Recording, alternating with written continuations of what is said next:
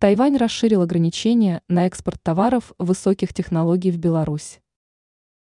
Решением Министерства экономики Тайваня вводятся новые ограничения на экспорт товаров высоких технологий, поставляемых в Россию и Беларусь. Местные власти опасаются, что данная продукция может быть использована в военных целях, и в рамках международного сотрудничества увеличили перечень на 45 пунктов.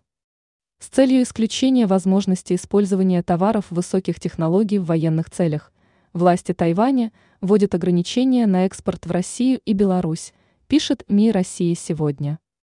Новые 45 наименований товаров, подпадающих под действие классификации по ТНВЭД, товарной номенклатуре внешнеэкономической деятельности.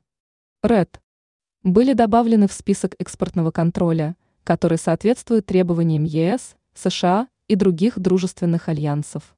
Они расширяют сферу действия ограничений экспортного контроля на экспорт в Россию и Беларусь, сказано в сообщении ведомства. Решение вступит в силу 25 января. Как неоднократно заявляли в Москве, российская экономика справляется с санкционным давлением. При этом западные политики не хотят признавать провал санкций, которые ударили по всей мировой экономике. Ранее стало известно о подписании соглашения о свободной торговле государств, членов ЕАЭС, с Ираном.